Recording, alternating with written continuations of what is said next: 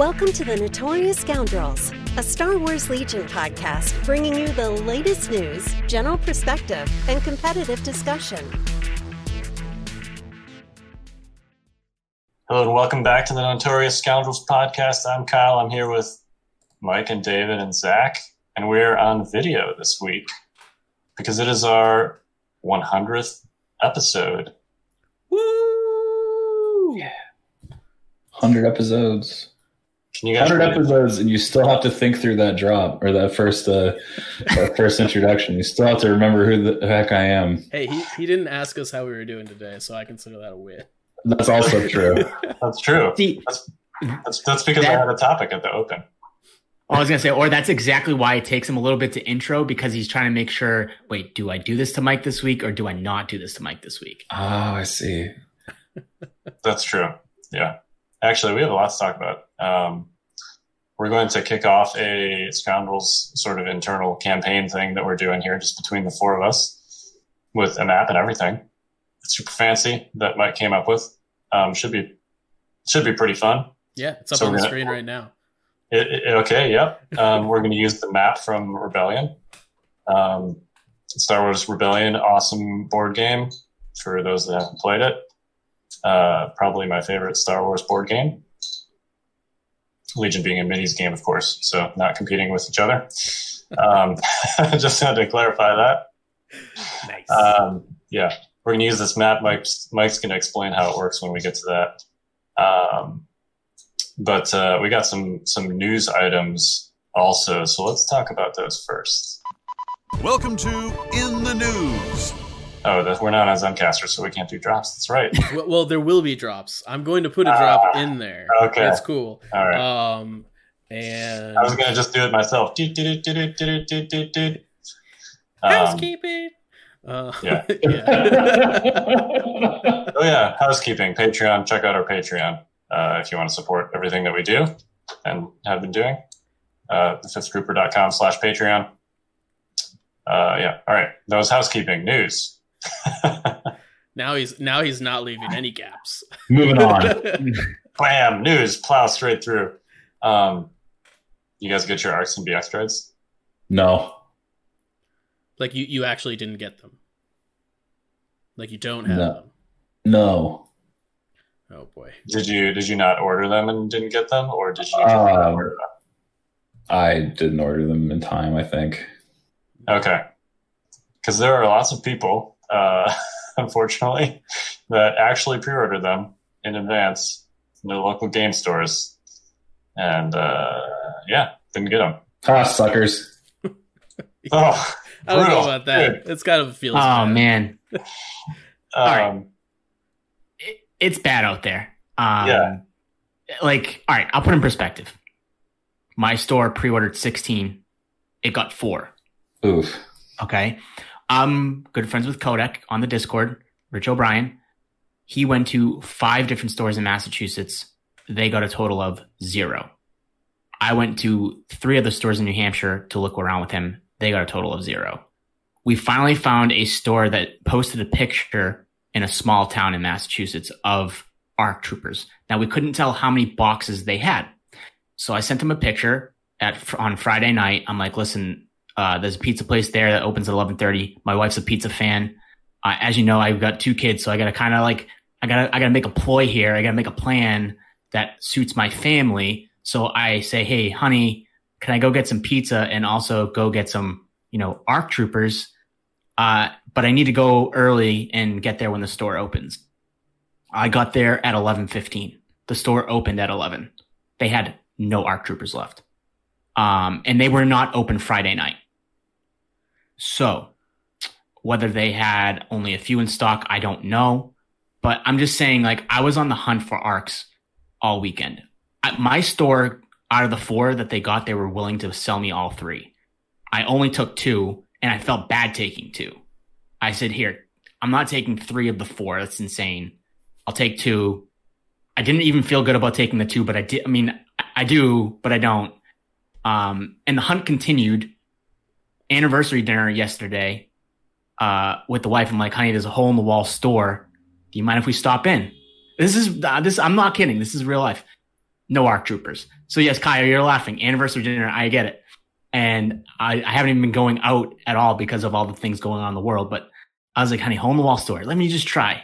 And she was supportive, and I came out with nothing. So again, just to say that things are looking weird out there, but it's a strange feeling to like be hunting product like this. Yeah, like a couple days after their release. Yeah, it's not like Phase 2's, which sold out after like a week. But at least in that case, people that pre-ordered the product got the products. Yeah, it's tough. Bad news, Bear Cubs. I got the last two ARC boxes at our store after suffering through potentially death. It was scary. It rained real bad that day. And it sounds harrowing. So I don't know. Are you familiar with the Georgetown Pike? Oh yes, I live in the same area as you. So I normally take the highway to our store, but I'm like super concerned with all the COVID stuff going on, and I don't have an easy pass, so I wasn't about to go through the toll booths. So I took the back roads, and I took Georgetown Pike, like the swervy portion of it. Yeah, the fun portion where you feel like you're in a car commercial because the leaves are like rolling behind your car, and there's all these trees and stuff. Yeah, so I have never taken the Georgetown Pike before. And I was going like 40 miles an hour, and like those turns that are like, hey, you should go 20 miles an hour, but nobody ever goes 20 miles an hour because it's just a yellow sign. It's not a real rule, right? Yeah, so I was like taking the turn to go get my ARC troopers, and like halfway through the turn, I realized it was like way sharper than I was correcting for presently. So I had to like smash the wheel a little bit, and I corrected, but my back tires decided to continue correcting for me. So yeah, I did a little bit of fishtailing, and the cars behind me stopped, and the cars in front of me stopped, and I straightened out, and it was okay. But it was almost up and over the ravine for me getting my ARC troopers. So that was it was a little scary, but it's one of those things where you like come out of it, you take a breath, and you're like, you know what, I'm all right. Let's keep going. I don't know. So that was my experience with ARC troopers. I'm just glad you're okay, dude. That sounds terrifying. Like a rear wheel skid like that in the rain is no bueno. Yeah, it was. I think part of it is I haven't driven a ton lately. So there's no reason to, right? Yeah. Everybody's inside with COVID. I mean, like I leave the house once a day to like take my buddy to work, but it's basically just the highway.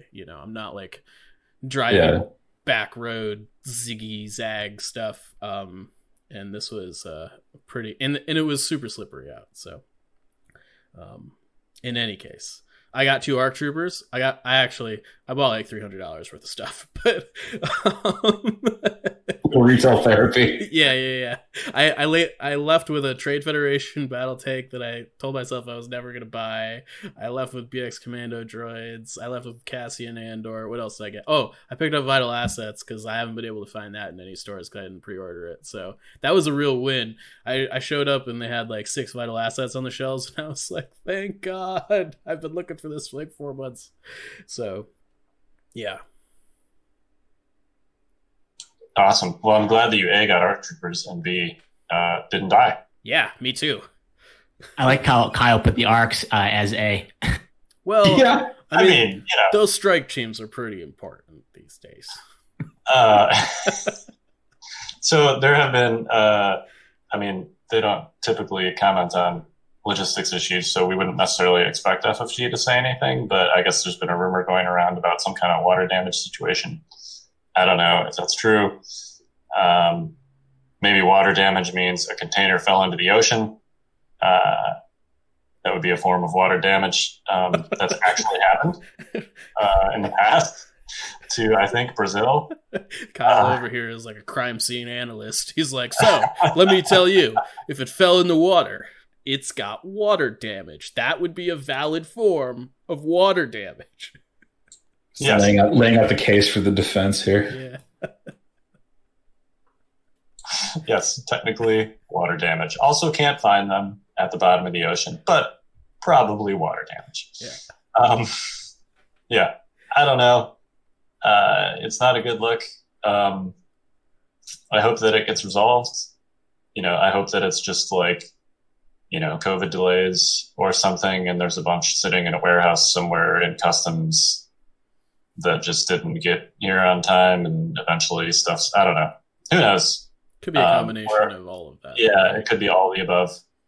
You know, international shipping right now is totally effed. So it could be something like that. And they wanted to still, you know, they had enough in the U.S. that they wanted to stick to the original release date. Who knows? You know, not a lot of real in-person games going on right now anyway. But bottom line is, if you wanted ARC Troopers and BX Droids on their release date, there was a chance you didn't get them. And that kind of sucks. Well, it's funny that you mentioned it's their original release date, because I actually think they were slated for July. So I wonder if they pushed it back to August, hoping something would happen, and it didn't. And it didn't, yeah. And they just stuck with it. I mean, my only advice out there is to kind of like, I know that there's been a lot of people on Discord and a lot of people on Facebook like looking for answers or just like speaking their mind. And I'm not saying that they don't have the right to do that, but I have a feeling that they're looking for an answer that they're not going to get. And what I mean by that is we're just never going to know what happened to these things, most likely. Kyle just told you they fell into the ocean. All right, well, sources say they fell into the ocean, and we're going to roll with it. But what I mean by that is I don't think we're going to get that information straight from FFG at any point or Asmodee. And I think if you lower the expectations of getting the actual answer, maybe you'll come to terms with it. It still sucks, because I know a lot of people are not going to get what they want, and who knows when they will. But I think sitting there and stewing about it is not going to help the cause either, you know. And please don't go sell yours on eBay for $150 or something crazy like that. I mean, I guess if you want, but I don't know. Was it like an ATRT that went for like $150 or something like that recently? That's what somebody told me. They got the Republic RT early. And that's early. So that's a little bit of a different story. But yeah, I don't know. Do you ever wonder if there's like somewhere in the ocean a reef made of like miniatures and shipping containers? I've heard, like, apparently it's not that uncommon for that to happen. I mean, it's not like super common, but it happens occasionally. Oh yeah. I mean, I know for a fact there's E-wings and K-wings at the bottom of the ocean. That happened with X-wing, and certainly happened with that shipment you mentioned with was it Chile, right? I think it was Chile that lost their stuff. I forget. Don't worry, a couple million years from now, like an E-wing looking creature is just going to come out of the sea, and nobody's going to know where it came from. And or there's going to be some scuba divers looking for some kind of like lost Spanish gold ship, and they're going to be like, ARC Troopers. Well, now I'm wondering how hard plastic actually holds up in salt water, or like submerged in water now. I mean, plastic survives a lot. I know. Generally. Kind of wild when you think about it. The boxes would definitely be shredded very quickly. Yes. Yeah. Those would go like really fast.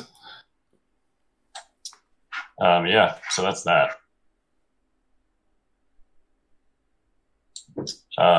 You guys get any hobby stuff done? Housekeeping? Not a whole lot.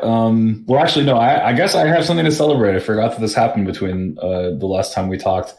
I actually did my first successful prime in Florida humidity, so I've passed a milestone. Nice. I guess that's a hobby milestone. I've lived in California like most of my life, so it was like perfect for priming unless it was like really hot outside or dry. But now I have the opposite problem, right? Because I'm in Florida, it's hot, but it's also wet. and I managed to get something done, and I'm kind of happy that it wasn't an obstacle and I'm still able to use my rattle cans. But I primed like 7 heroes, and I have a vital assets now, so I have a lot of work ahead of me in the coming month. Nice. I feel like Florida, you can probably prime outside like what, maybe a month every year. Yeah, like March, I think, is the lowest humidity month out of the year. Otherwise, you have to find some different solution. Like the relative humidity, like the lowest I think it gets at this time of year is like 60%, which is fine for rattle canning, but it's still kind of risky. Yeah. Airbrush with a moisture trap. Yep, exactly. I'm hoping that my somehow finagle a airbrush for my birthday, which is coming up later this month, but we'll see what happens with that.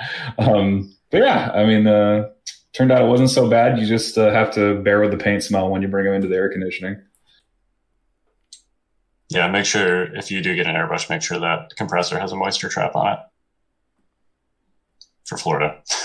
Yeah. Florida's a whole different beast. Yeah, I mean, it's pretty swamp. Like DC was built on a swamp. It's not great here either, but it's not Florida. Yeah, I mean, Florida, the temperature is like really static, and the humidity is extremely high. It's like 90% most of the time. That's awesome. Every time you step out of your house, you just are immediately drenched in sweat. It's the best, yeah, best feeling ever. Yeah, I don't think I would have survived long down here without air conditioning. Oh, thank God I took that shower before I stepped outside. Yeah. Yeah, right? Right? Well, shower to the sauna. I had started assembling my BX Droids, which I was lucky to get. Does that guy have a bipod? Yeah, so there we go. Yep. Nice. Yeah, it's sweet. It's like, that is a hefty looking sniper rifle. Yeah, it is. Well, it shoots 2 reds, so it better be. But no high velocity. Doesn't work critics either. Yeah, and they don't get free aim tokens to power lethal. So nobody gets free aim tokens. That would be crazy. Yeah. So people have asked, like, how are you going to build your BX droids? Because there's so many different ways. Here, let me just hold up one of these screws here. These are the screws. There's a million options. There's like, let's see. There's 4 shields in here. There's like 3 or 4. Build them with the shields? No. Okay. You can, I think there's like 7 bodies in here. You can build all 7 of them without using any shields, I think. Okay. Are you not going to build yours with shields, Mike? This is going to be unpopular, but I'm not a huge fan of the shields. Oh, this is so unpopular. Yeah. I'm going to let Kyle finish, but I might have to rehash that. That is insane. Look good. I haven't decided. So I'm an old school minis painter. I'm kind of with Mike on this. Like the first time that I experienced this, they did this, GW did this back with Necron Warriors, like 20 years ago, whenever Necrons first came out. It was like all the rage. They had these glow sticks basically, but it was like plastic, green little rods that you would like put in their guns. Yeah. I found myself wanting to paint them anyway. I think it just kind of looks tacky. I don't know. Like the shields are cool, but I don't know. I feel like if I put them on, I'm gonna want to just paint them anyway in some kind of shimmery pattern. I've had a lot of issues with this sort of thing. My first 40K faction was Eldar. And all of the Eldar vehicles have see-through canopies. So you like paint the dude, put him inside, and then like glue the see-through canopy over the top. I had a lot of issues with it. Clearly you could probably just paint over the canopy if you wanted to, I suppose. But I don't know. I think it's cool. It's not for me. Yeah, I think I'm in the same camp. People love it, so it seems like, and you can always paint over it if you want, if you don't like it. So, but yeah, I don't know. We'll see. I'm going to put them together, and I'm going to see I'm going to paint them without the insert in there, and then I'm going to put the insert in there, and then I'm going to see how it looks. And if I'm not happy with it, then I'm probably going to paint them. It's kind of wild. I think my favorite model is the guy that you can put the gun through the like it looks like the gun's poking through the shield, right? Yeah, it's actually like inside the shield. There's like a little hole in the shield where the gun. That is like my favorite model. You guys are like bringing me down right now. That wowed me when I first saw it, and I was like, why wouldn't we do that? I mean, don't get me wrong. There they are. There it is, right there on camera. Don't get me wrong. Yeah, I don't think Kyle realizes he's on mute. He is on mute. Oh yeah, sorry. I don't know if you can see that through the with the camera, but there's literally a little hole in it. That's like perfectly shaped for an E11 or E5, whatever there. Yeah, whatever gun that is. I don't know what the number is. Yeah. Let me put it this way: if somebody else was putting together my models and painting them all, I think I'd be okay with it. To me, it's kind of a hassle to like put the model together. So I'm somebody that, again, probably unpopular opinion, I put my models pretty much completely together before I paint them. Which means that in order to paint the gun, I'm going to have to be like super careful not to like get it on the shield. I don't know. Or I'm going to have to like do something dramatically different than what I would normally do. So I don't know. So I guess my question to you is: have you put together your arcs? I haven't opened any of the boxes yet. Okay, I put them together, and I think that if you glue Echo like in one piece, you are not going to get his handprint on his chest. If I'm just being straight up with you, handprint on his chest. So Echo has the handprint on his right piece of his body armor, and the way that his model set up, he's kneeling and he holds his sniper.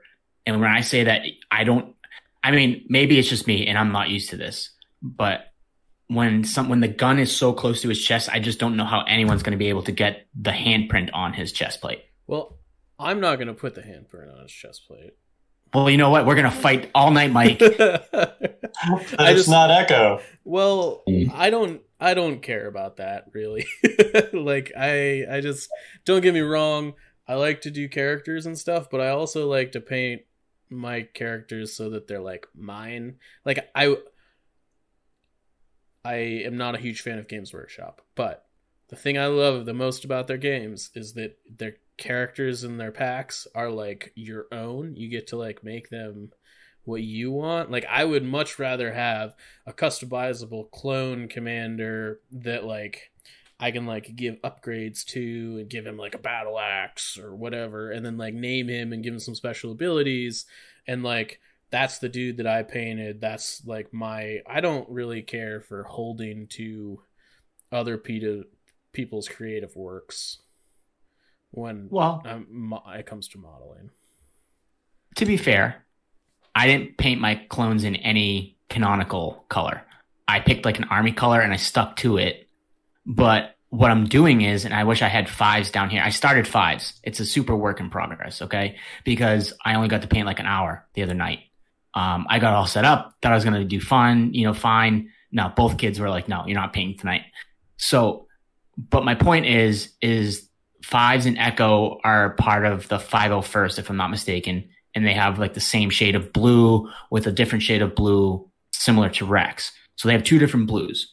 One is similar to Rex and one's like a darker tone, or like not like a darker, but more of like a subtle blue. It's not as bright.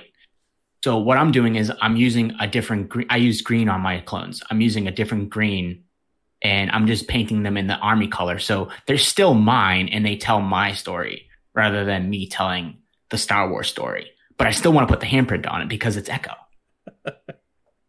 No, I totally get you, Zach. I totally get it. So like, so what's your plan? Are you going to like do subassembly and just like... Because I don't know how they... Because like on these FFG models, what I found is like you'll have like a lower arm and an upper arm, and it's like a little peg almost. And then the gun will, and the arm, the trigger finger arm will be in one piece. And is that how that is on these? Yes. So not on all of them, but on the snipers and Echo it is. And So what I'm going to do is I'll glue the arms to the sniper rifle, but I won't glue the arms to Echo. Mm. And I understand what I'll do is I'll paint Echo's torso, and I won't do anything with his shoulders, because obviously we know plastic glue will like shred whatever I paint. So I'm gonna try and do it as best as I can. It's mainly I need to be able to get that handprint on there and like his chest done before I put the sniper rifle in a position that I don't feel comfortable. I can paint the gun, like Mike's saying. Like I'm comfortable painting the gun. I'd be comfortable painting his chest plate white or even green. It's the details of the handprint. I just don't know how you can do it when he's assembled. Yeah. I mean, again, I'm an amateur at this, so somebody's probably really good at doing that, and that's fine. For me, this is how I have to do it. I was always a dry fit painter before the hard plastic sprues, anyways.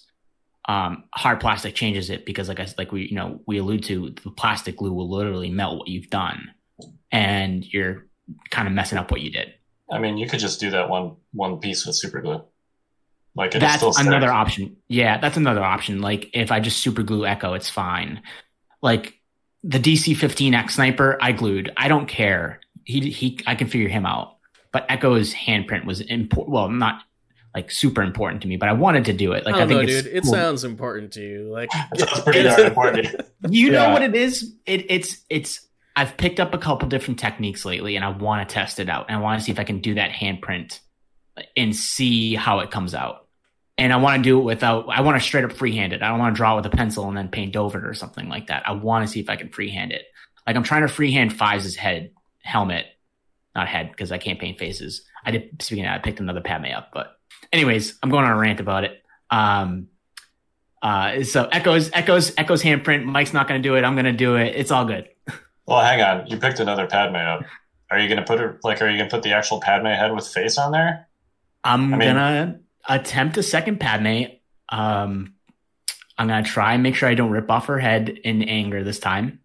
I'll just make sure that I go even thinner with my paints than I normally do, which is usually super thin as it is, which you need to do on faces as it is, because you want to be able to layer it up and make sure that if you mess it up, you don't have to cut her head off. But, yeah, we'll see. We'll see how this one goes.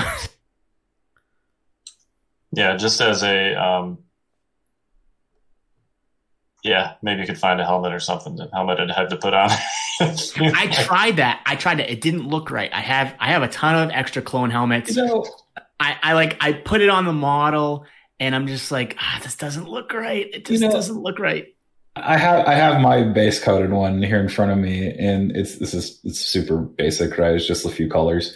I think her face looks like Natalie Portman from 3 feet. Easy. It's fine. Yeah, I mean, I think you don't beat yourself up over it. I think Zach is. Yeah, I think the fix to this is actually to use Sabine or Aiden's head.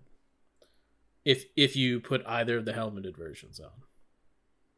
Okay, that's fair. Okay, I can see that, because then it would be the correct size. Yeah, correct size and gender. My issue. Well, that's why it's the correct size, yeah. Right? Well, that's my issue with Padme, and I know that it looks like Natalie Portman from a table's distance, right? I just feel like they. I've mentioned this in the last time that I mentioned when I cut off Padme's head.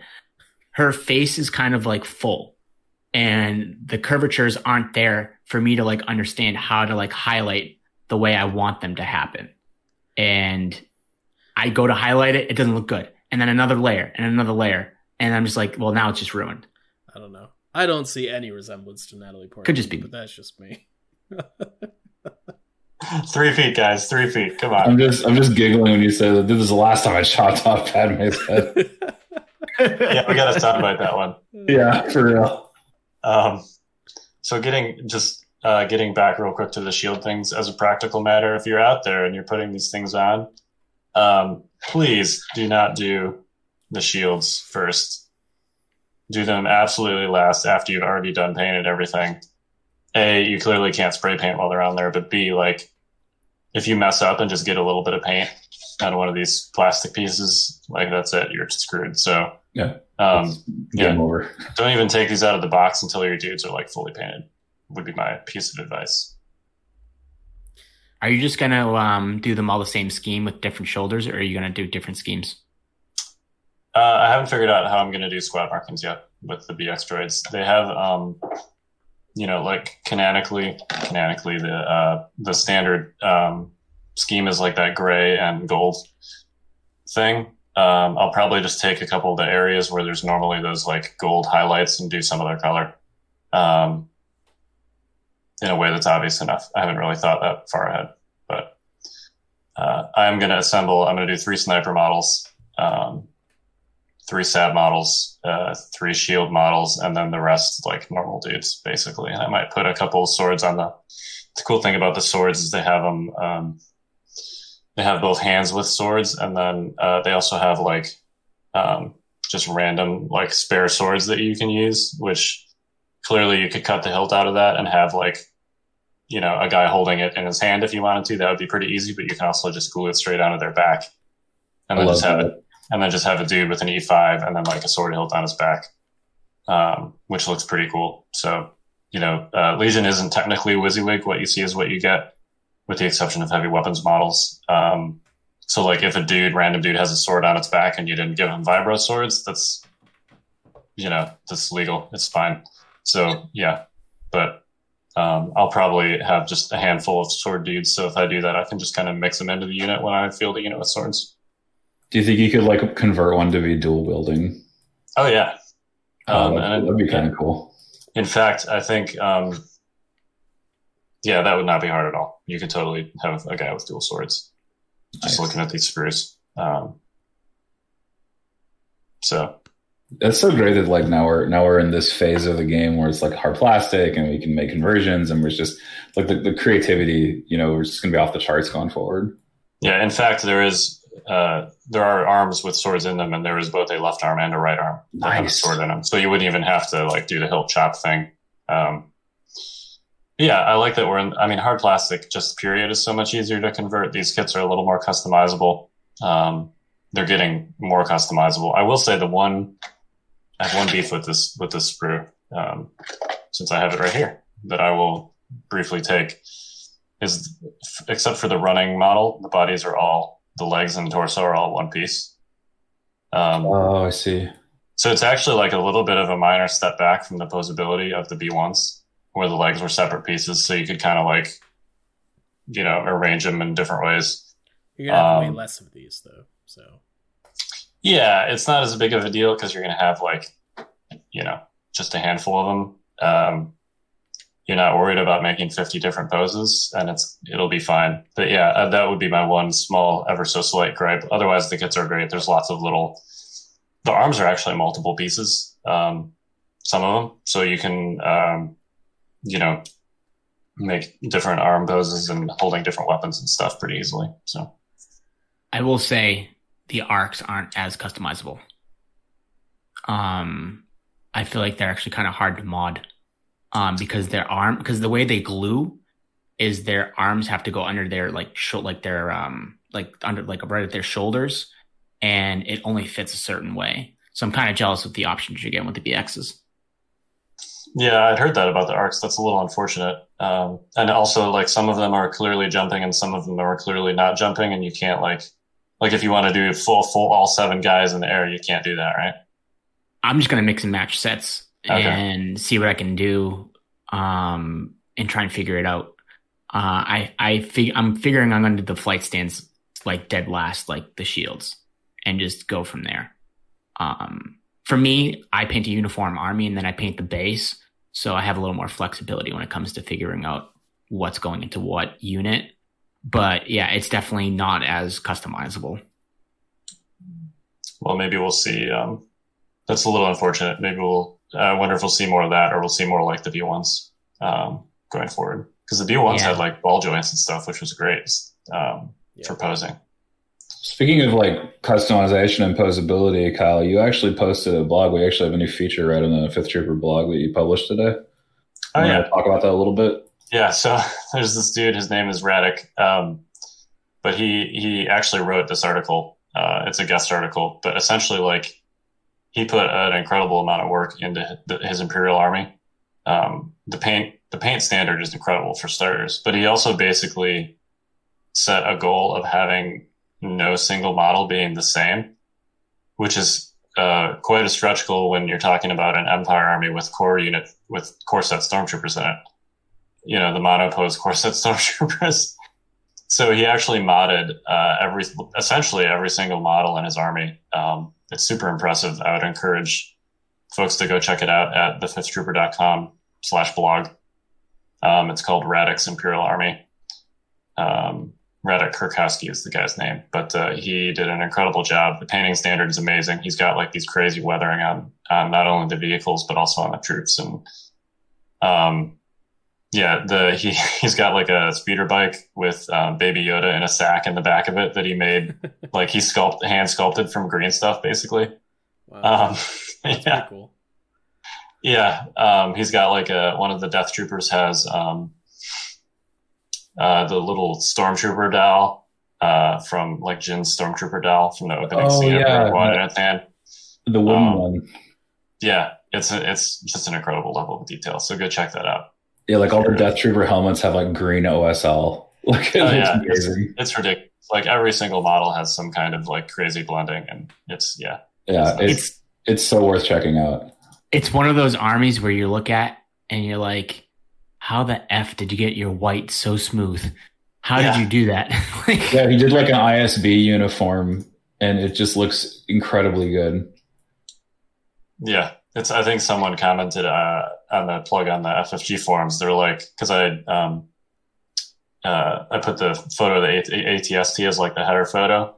They're like, man, I thought it was bold to lead with like what was clearly like the best paint job, you know, right at the head of the article, and then I realized the entire army was like that.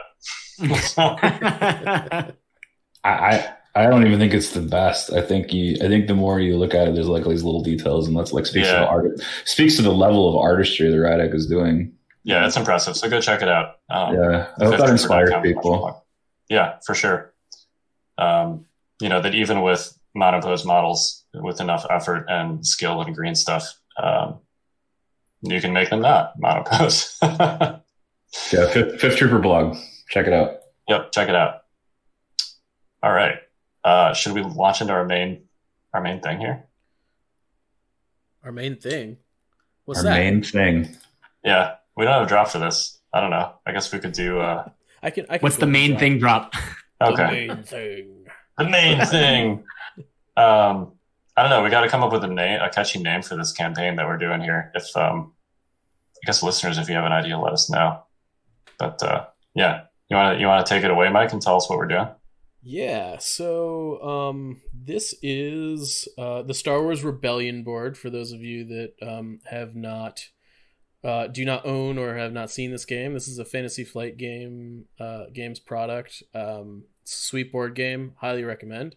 But we are using this map so that we can run a Star Wars Legion campaign. And so the idea here is that each of the planets has a loyalty marker denoting who owns it. And there's a bunch of different planets that like nobody cares about, like Yavin and Dathomir and Dantooine and Ilum. What? No one cares about Yavin. I mean, it's not like people don't live there, right? Like, oh yeah, that's true. You know, like it's not like in terms of the populations is subjugated or not subjugated. There's no population to subjugate, right? Gotcha. So the idea here is that we have split the galaxy into. Two separate halves. The Rebels have 12 planets. The Imperials have 12 planets. The Rebels have some outliers over here, like Bespin and Ryloth. I tried to make it kind of thematic in that regard. Those are like clearly like Rebel aligned places we see in the movies and shows. So I figured we'll give them those. So basically what we're going to do is that each one of these infantry models on the game board is an 800-point army, and every turn, one team's going to be the attacker, one team's going to be the defender, and the attacker gets to essentially initiate a combat in a place of their choosing. and we're going to fight over it.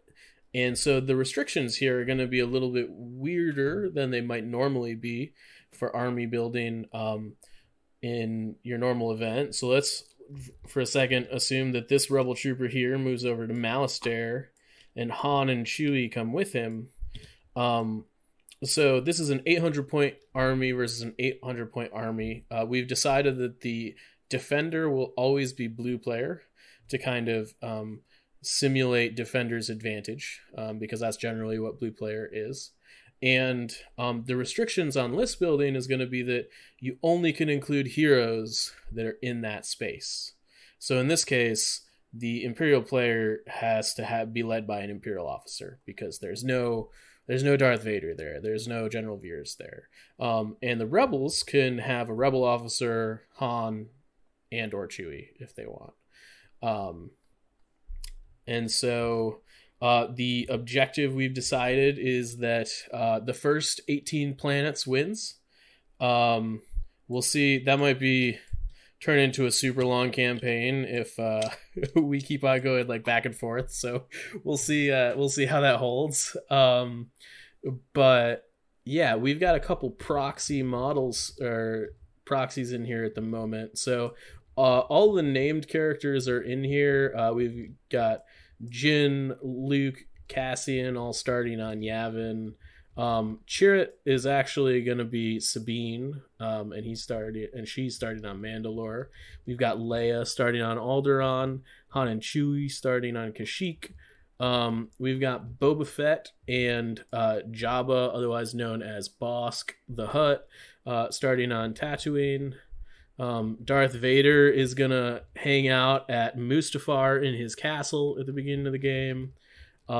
General Veers and Director Krennic are going to start on Corellia.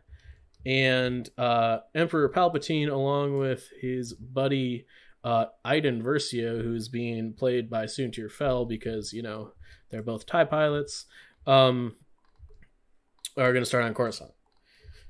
And we're just going to slug it out. Basically, each turn, the attacker is going to move three pieces on the board, whether they are heroes or army units, up to one space. Then the defender is going to do the same. And then the attacker is going to pick a location where they both are, and they're going to fight. I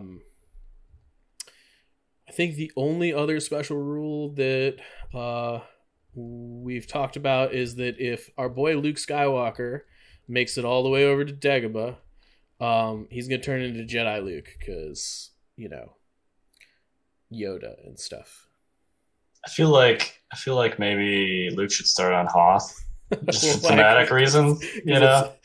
I don't know. That's where, you know, like, walk over and cut him in half. I mean... Well, that's true. Yeah.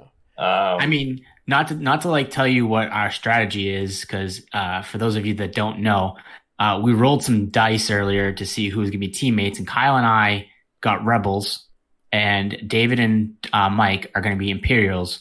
And clearly, Kyle, right now on the cast live, I'm telling you that we are moving Luke every single chance that we get towards Dagobah. Whether he has to get engaged in a battle or not, I don't care. I don't care what you do. You move him towards that space. We want Operative Luke. Well, I assume we would still have to pay the actual Operative Luke points for Operative Luke. Yes. So it's not like they're in the space and you get them for free. It's like they're in the space. They're eligible to be taken in your army. Yeah, I see how it is. Luke's all the way over here. You know, no Imperial planets near him. That's cool. You know what's funny? You know what's funny, Kyle, is I think Mike put together this map after he found out what the factions were and what the teams were, and somehow Luke is just so far away. I actually think Rebels are pretty advantaged based on the current setup, just because they've got so many units towards the front. But we'll see how that plays out. Palpatine likes to be blue. Yeah, he does. There's definitely some Imperial worlds, though, where there's just like one stormtrooper on him and no heroes nearby. So. It wouldn't be too hard to knock him over.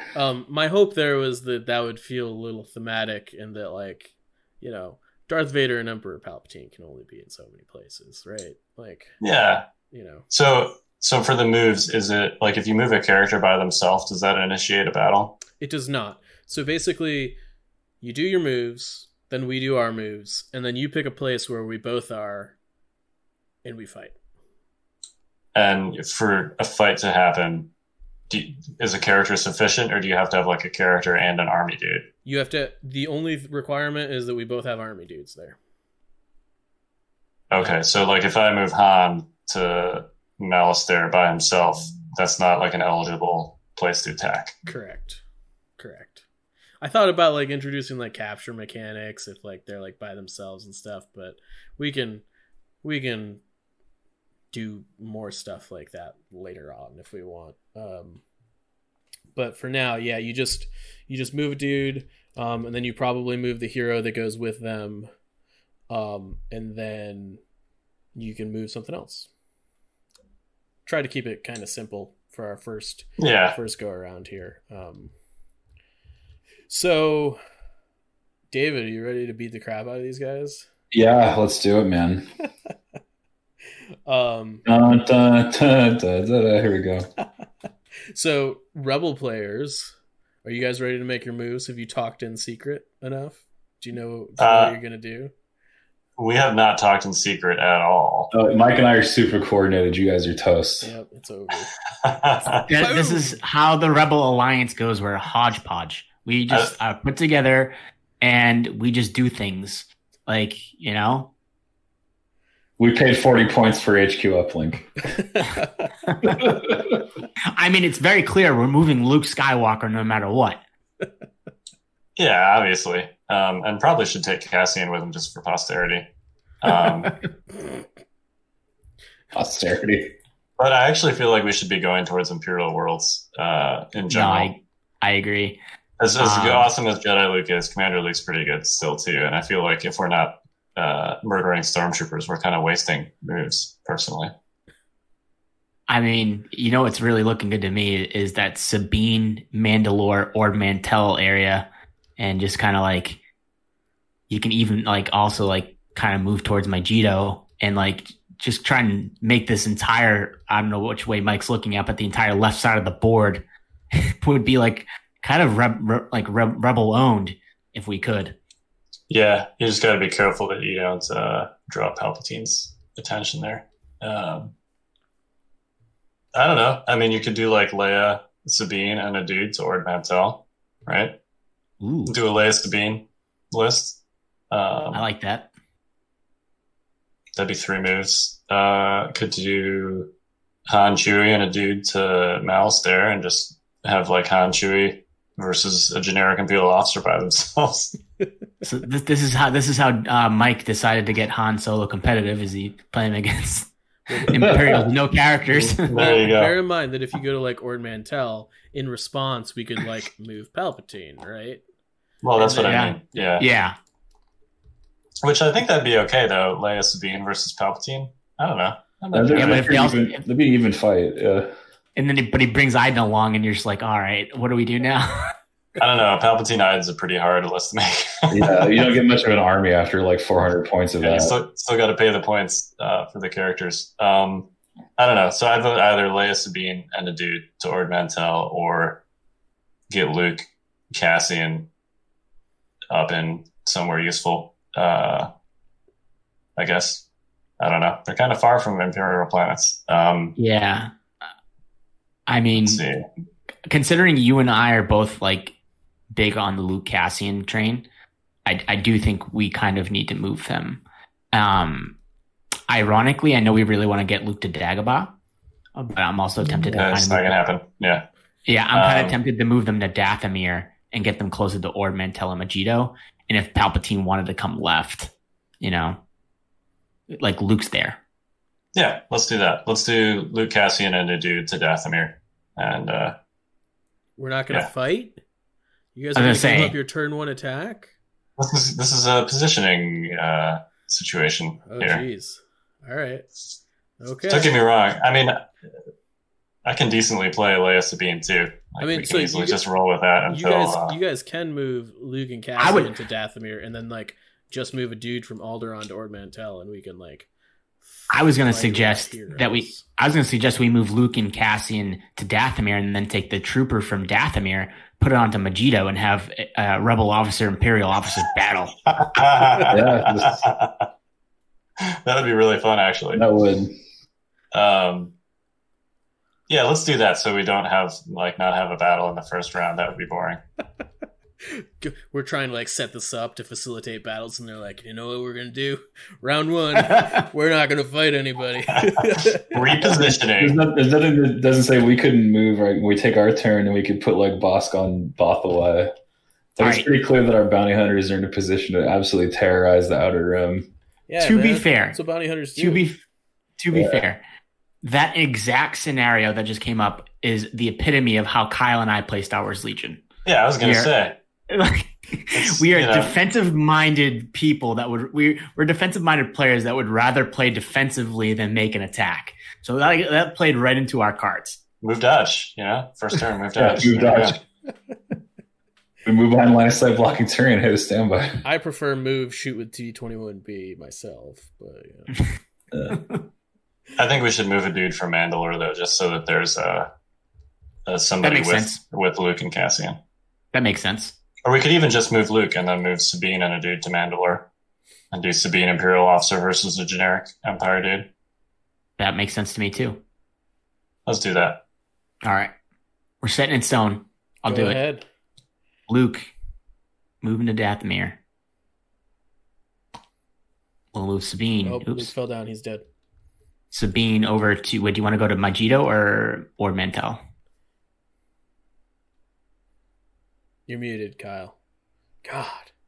Actually, it might make a lot of sense. It might make a lot of sense to go Megiddo. Yeah. Let's do Megiddo. Let's Sabine to Megiddo. Man, look at me. I'm just moving everything over here. Megiddo. Yeah, and then move a dude from Mandalore. Yeah, there we go. Okay. So ordered. All right. So, David, how are we going to deal with this? Well, I mean, obviously we got to fight them, but... Let's see. Well, if they want to move heroes away from the bounty hunters. I don't think it's time to bring Palp out yet. I really think the bounty hunters should get a move on and punish them for moving away from the Outer Rim. Okay. That's my feeling. So I think I think a Bosk or Boba to Bothawai would be pretty simple. Yeah, I agree. And then I don't know if capturing Ryloth is worth it necessarily because it's so out of the way. It is. It's one extra planet towards winning, but we can always grab it later, right? Right. It makes more sense to punish the cluster like Bothawai, Nalhada, Toydaria. I think punishing this is smart. It might draw Han and Chewie's attention, but I mean that's thematic, right? Well, then they just have Leia on the front lines. Yeah, exactly. Or all by herself. Yep. She can dig it. She can handle it. Yeah.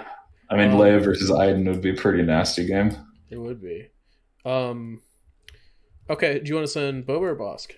Why don't we send in Boba because he doesn't get enough playtime.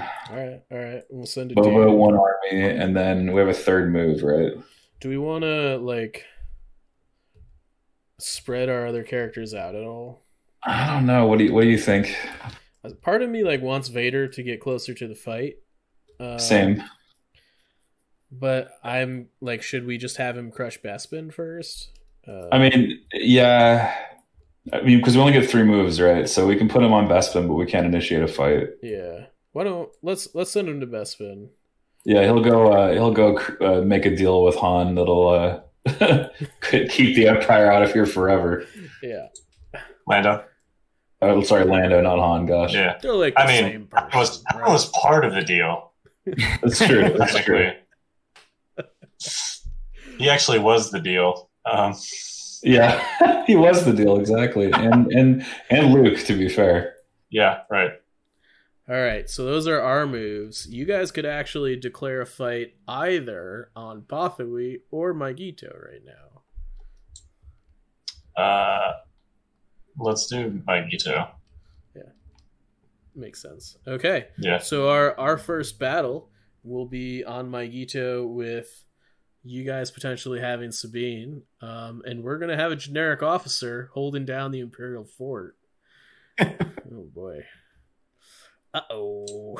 I mean, it is going to be Sabine and a generic officer versus a generic officer. Yeah, that's true, because she has to take one. You're going to have to put covert observation in your command hand. Right, right. I was already thinking of that. That's so funny. Let's get those E-webs for pin down. A tank would be cool. A tank would actually be pretty neat with officer and binocs. It's going to be interesting to see these lists, actually. I think the Rebel officer generic lists are going to be worse than the Imperial ones. Yo, let's take an ATS too. Yeah, let's do it. Hey, you guys aren't supposed to tell us. No, we're not going to tell you. Maybe we're faking you out. Who knows? Yeah, maybe we're faking you out. Yeah. We'll just take a bunch of ion guns. It shows you. I'm not even sure ion guns are good when your opponent does show up with armor. That's a whole nother bag of worms. a whole nother kettle of fish. There you go, kettle of fish. All right, so let's. So we will basically do this fight at some point over the course of the next week. Yep, and we'll probably figure out a way to stream it. Is that right? Maybe we stream it. Almost definitely, we'll record it and upload it to YouTube. Okay. Yeah. It will be one of those two things. And of course, we'll talk about it on next week's cast. So if you're also just listening audio wise, this is also going to be on our YouTube. So feel free to the map might make more sense if you're looking at it as opposed to us just talking about it. But so. And if you guys at home want to try like a similar campaign idea or if you want to elaborate on it at all, make it fancier. Give it a shot. Let us know how it goes. I'm probably going to put the rules I put together in some sort of document and throw it up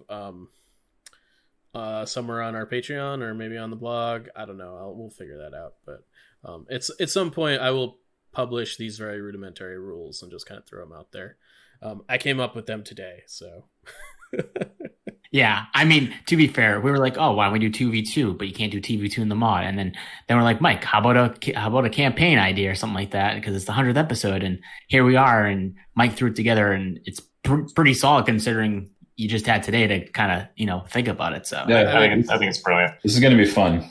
Guarantee it. You're assuming that today is the first time I've ever thought about a Star Wars Legion campaign. Oh my God. You should see the rules I have for a campaign that integrates Imperial Assault, Armada, X-Wing, and Star Wars Legion all on the Rebellion board with Rebellion-esque cards and heroes and stuff. It's elaborate, and the rules doc is about 30 pages long at the moment and nowhere near being done. That sounds awesome. I think you could do something really cool with essentially just Armada and Legion. I think so too. I think I haven't worked on it in probably half a year or so, and I went back through it today when we started talking about this, and I was like, you know what, I think I can take the Imperial Assault stuff out. So the Imperial Assault and X-Wing stuff were special mission cards. If you play retrieve the Death Star plans, you'd play an Imperial Assault mission or something, as opposed to a Legion game, which doesn't really fit that. I don't know, we're infiltrating the Death Star as a team of 4 types of scenario. But yeah.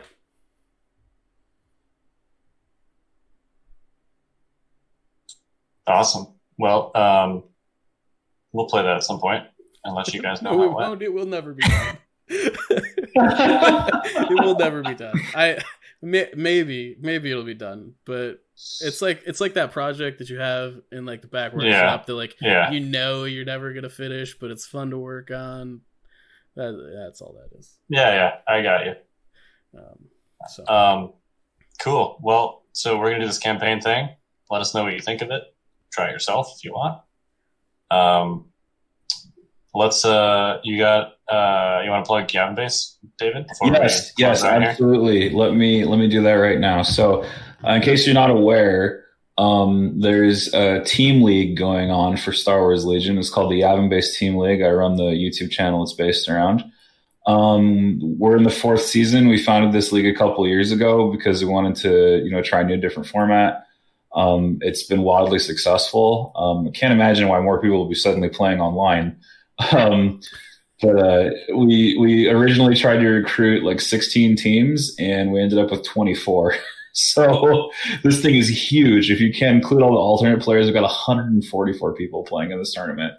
And so that's going to start September 7th.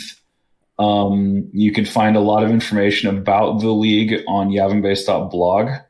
So all one word, YavinBase, no hyphens or anything, .blog. There's two articles there that I encourage you to read. There's also a set of channels in the Legion Discord that you can haunt as well to find out more information about the league and to figure out what's going on.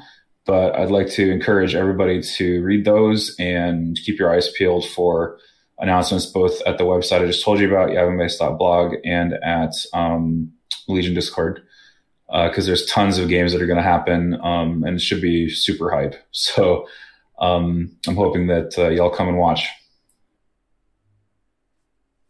And we are fielding a team. Fifth Trooper is fielding a team. That's right, yeah. We are. Finally playing again. Yeah. It's season 3. So it'll be me, Zach, Mike, Evan, Bushman. Jay, and Bushman. Yeah. Yes. It's good to, that's a pretty good team. I think you guys have a good shot. It's so I just want to. I'll say one thing. If you guys ace your group, you get a bye in the first round of single elims. So if you go 4-0, and I think we don't need buys. You don't need buys. Yeah, I'm just saying if you want to play less games, you should 4-0 your pool. That's all I'm saying. So what you're saying is you should 4-0 your pool if you want to play more games. Hmm. Yeah, you shouldn't, because what happens is we'll have 12 teams that go into single eliminations, and so the top 4 will get buys. Gotcha. And then the bottom 8 will play a play-in game. Well, our team is basically all Patriots fans, so we're getting a first-round bye. Oh, man. Right, Zach? Right? You had a, actually... Man, I could almost have like a side podcast with you tonight about all the stuff that's coming up about Bill and Brady. But yeah, we know how to win, baby. Yeah. I'm actually drinking out of my Patriots cup. So, yeah, first round bye. That is how we do it in New England, and we're gonna follow that trend in Yavin Base. Yep. All right, I look forward to commentating those games and perhaps judging them as well.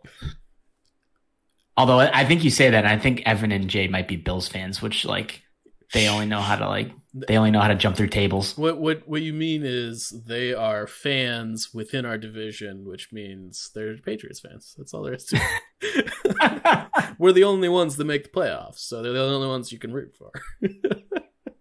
Brutal. Yeah, I only have a passing understanding of the sport you call hand egg. I mean, you know what? This makes it even funnier is I'm wearing a cutoff sweatshirt, which is like Belichick. So. Yeah. I'm channeling Belichick tonight. You know what? Every time, so I kind of got thrown into the captain's role because Kyle was like, "Let's put a team together," but I don't really want to captain, and I'm like, "Oh, I had fun last year doing it." So every time I'm doing captain's duties, I'm gonna sit here at my laptop with my hoodie on, hood up, cut off sleeves, and I'm just gonna Belichick them. Okay? Yeah, I Belichick, Emperor Palpatine. They're like, the same. My takeaway here is that you own a cutoff sweatshirt. He's literally wearing it. Stand up. I know. Stand up, Zach. Yeah. Well, all right. Yeah. I didn't know that was even a thing. Well, it's a thing because of Bill Belichick. I feel like I can safely say that. Okay. Yes. I walked into Under Armour and they had cutoff sweatshirts, and I was like, you know who likes to wear those? My boy Bill, and I'm buying one. So there you go. All right. Well, I think that's going to be it. You guys got any final thoughts? We're going to beat the crap out of you guys. We'll see. Was that towards me and Kyle, or are you having base opponents? Both. Yeah. I was going to say both. Obviously. But on a more real note, this is our 100th episode. If you asked me 100 episodes, if I thought that we would be here talking today still, I'm not sure what the answer I would give you is, but it definitely is not. I don't know. This has been a great experience thus far. I'm looking forward to 200. Yeah. 104th will be 2 years officially. Yeah. So yeah. That's pretty awesome. Pretty epic. Yeah. Well, I for one have really enjoyed just talking once a week with you guys about Legion. So yeah. And then it's been fantastic. Yeah. Yeah. This is what I think my 13th episode. So I'm a little bit behind you guys, but the way I describe it to my wife is like, it's like going to your friend's house and hanging out with your buddies and just like hanging out with the guys. And that's what, yep. like, that's what Monday nights are all about. Right. Yep. Like I get that ritual again. Yep. All right. Well, we are the Notorious Scoundrels. I'm Kyle. I'm Mike. I'm David. I'm Zach. Stay fresh, cheese bags.